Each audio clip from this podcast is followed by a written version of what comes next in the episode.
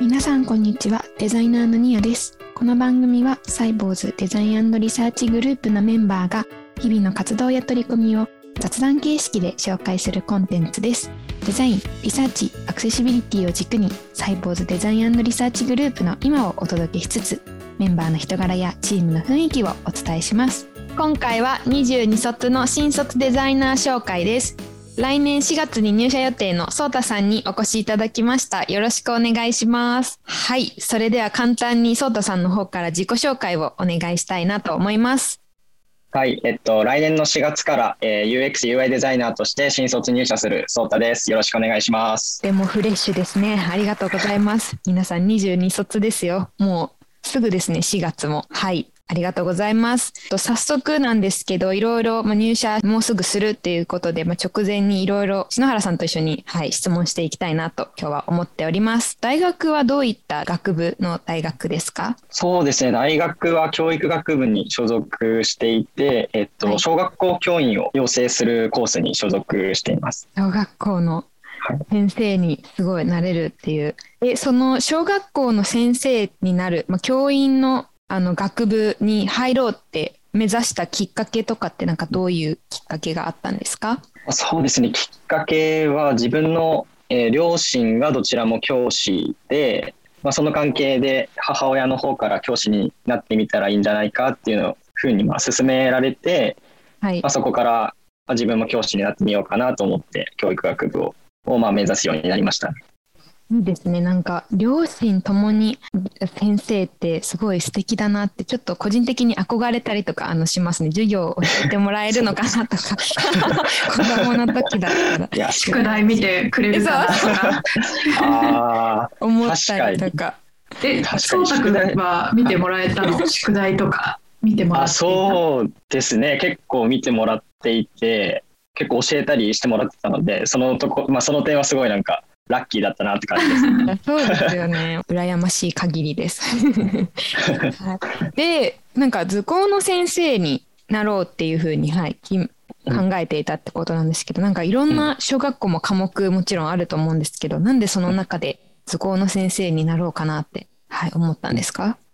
あそうですね。えーまあ、昔から絵を描いたり、なんか何かを作ったりするのがすごい好きっていうのがあったので、まあ、何か一つ教科を選ぼうってなった時に図工かなっていうので、えー、その図工のコースを選んで、えー、行きましたね。はい。ね、小学校の先生に一応こうなる方向で当時はいたと思うんですけど、なんかどういうきっかけでデザイナーになろうって思ったんですか？はい、えっと、そうですね、えっと、大学2年生の夏休みだったんですけど、はいうんうん、海外の美大に留学するっていうプログラムが大学の方でありまして、はい、なんかそれにすごいもともと留学してみたいっていう思いもあったのとあとまあ図工のコースだったのでちょっと美術大学のまあそういった授業とかも受けてみたいなっていう関係で、まあ、そのプログラムに参加してそこでまあデザインと出会ってなんかデザイン面白いなってなって目指したのがきっかけでしたね。その期間はどれぐらいだったんですか？期間は本当に1か月弱だったので、まあ、短期留学っていう感じでした。感じに。でもその短期の中で1か月の間でだいぶこう人生変わる決断が変わったわけじゃないですか。なんかその何をきっかけ、今美大の授業とかももちろんそうだと思うんですけど、なんかどういった流れというかで、あ、デザインやりたいなみたいな、教える方じゃなくて自分でデザインしたいっていう風になったんですか？そうですね、えっと、まず美大のそのいろんな授業を受けていく中で、まあ、すごいやっぱり作るのだったり、まあ、何かで何かを自分で生み出すっていうのがすごい楽しいなっていうふうに思って、まあ、その中でもまあデザインっていう言葉に出会ってなんか今までそのアート寄りの面が強いと思ってたデザインが、うん、まあ、今はいろいろ経営だったりそういうところにも関わったりしていて、まあ、UIUX もそうですけど、はい。まあ、そこでなんかすごいあ面白いなと思って、まあ、自分もそういったデザインとかに携わっていって、なんか、なんですかね、まあ、日本を豊かにするまでじゃないですけど、そういったところにまあ貢献できたら、まあ、すごい働く上でやりがいがあるのかなと思って、デザイナーになっていきたいなっていう感じでした。はい、はいなるほど。で特に自分の中でこうデザイナーと教師になるみたいなところでの葛藤みたいなのはもうなかったんですか？ほとんど。そうですね、まあ、もともとそこまで教師に執着があったわけではなかっったので、まあ、そんなに葛藤はなく、まあ、すぐに決められましたね。はい。短期間での留学でもこう人生が変わることが やっぱりあるから、行くっていうことってすごい大事なんだなって今思いました。篠原さんどうですか？デザイナーにこうなろうって思った後多分デザインの知識とか勉強が必要だなと多分感じると思うんですけど、うん。その辺ってどう勉強していったのかな？颯太君は。うん、そうですね。一番最初は本当に何ですかね、まあ、美大の人しかなれないような職業だと思っていたので、うんうん。まあ、厳しいかなって思っていたんですけどまあいろいろその、まあ、自分で調べていくうちに、まあ、独学でも、まあ、なれるみたいなその、まあ、ネットの記事とかいろいろ見たりして、まあ、本当に最初は手探りで独学をしていたんですけど、うんうん。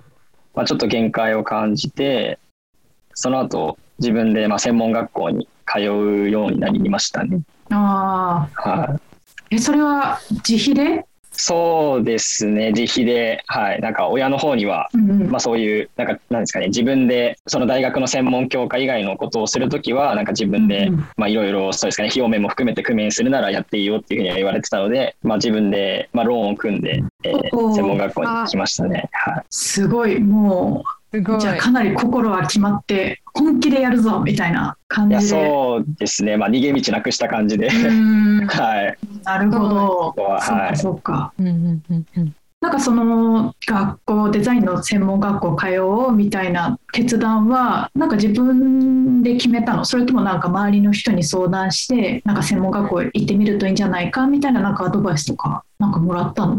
ああ、えっと、そこは自分で決めましたね。やっぱり独学だと、これから何をやるべきかっていうのが分からなくて、すごい、その学校とかに通うよりも、すごいなんか、寄り道というか、回り道しちゃうなっていうふうに思ったので、もう、大学2年の後期に、まあ、目指そうって思っていたので、うん。まあ、そういった残りの時間も考えて、やっぱり最短距離で、ちょっとスキルとか勉強していかないといけないなと思ったので、まあ、専門学校に行こうかなって、はい、自分で決めましたね。大学と同時にってことですよね。大学に行きながら。いそうですね、まあ、ダブルスクールみたいな感じで行ってました。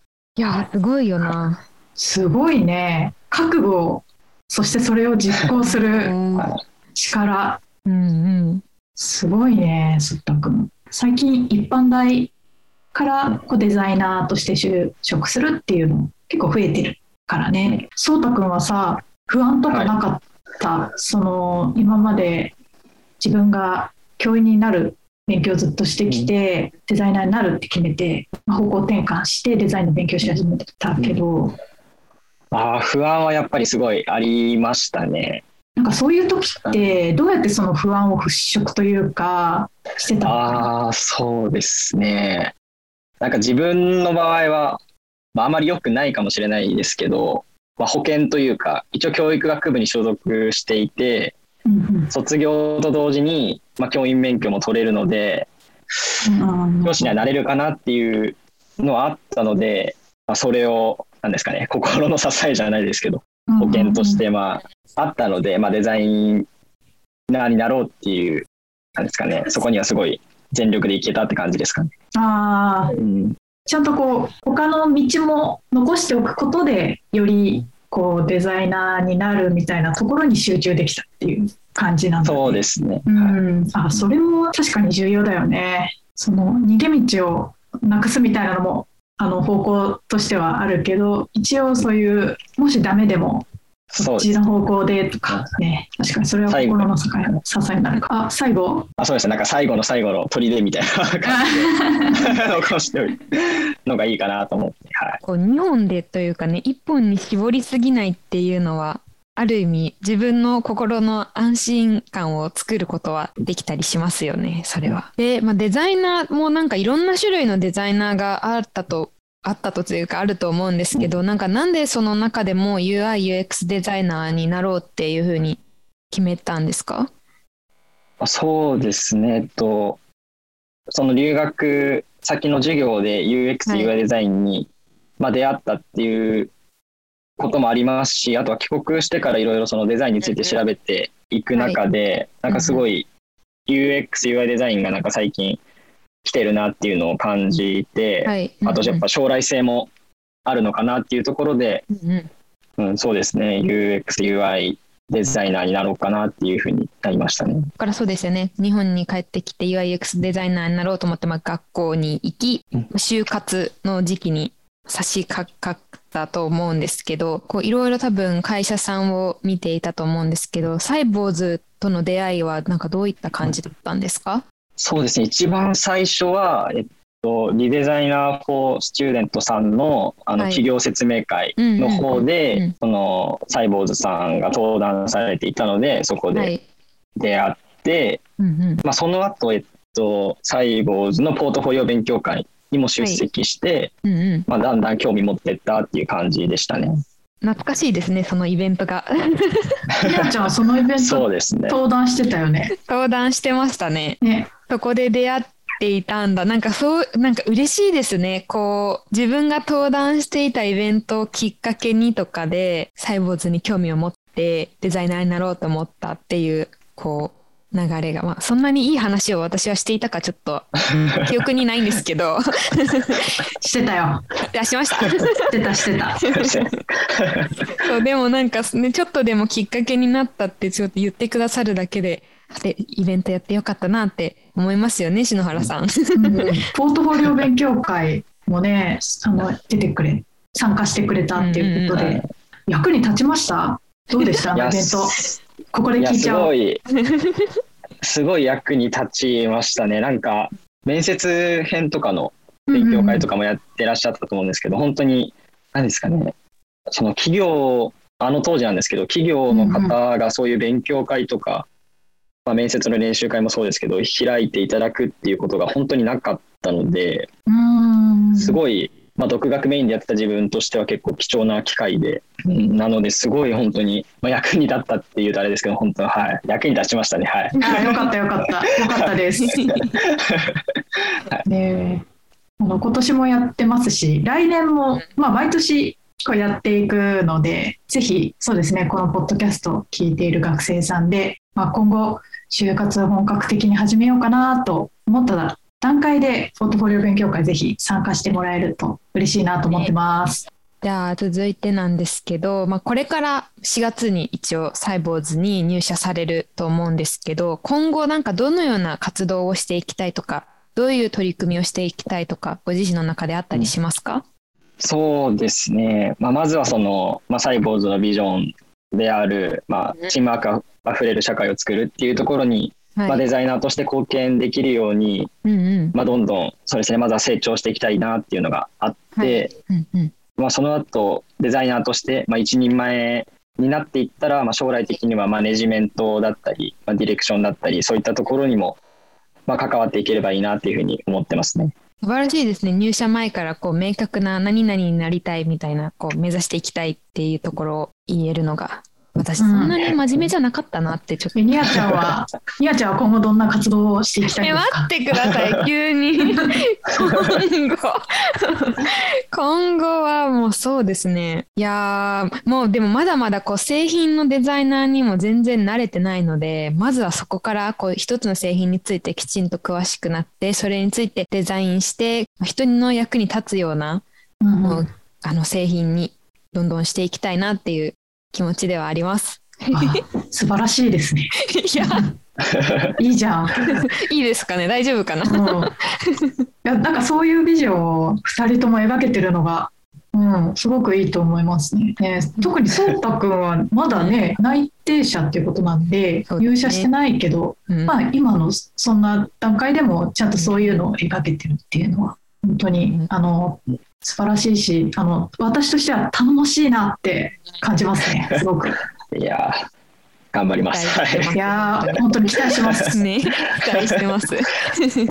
プレッシャーがすごいですね。そのえプレッシャーに感じちゃってた。ごめん。いや、でも、いや、でも期待してもらった方が やる気ポ出るんで。ジティブな期待です。そうそうポジティブな期待したい。はいそうそうそう。あと、そうだ、そうたくんね、もうすでに野球部に、サイボーズの野球部に入ってるそうでから、すよ本当にそうなんバッチリですすね。ね。こうナインの一員として活躍していってほしいですね。ね まずは野球の信頼から、はい。デザイナー野球の信頼からはい 大事ですね。はい、ありがとうございました。今回は22卒の新卒デザイナー紹介ということで、ソータさんとお話をしました。ありがとうございました。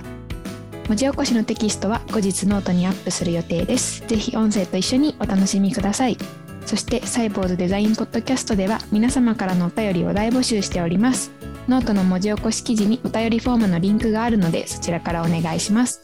またはツイッターのツイートにハッシュタグサイボウズデザインポッドキャストとつけてツイートしていただければと思います。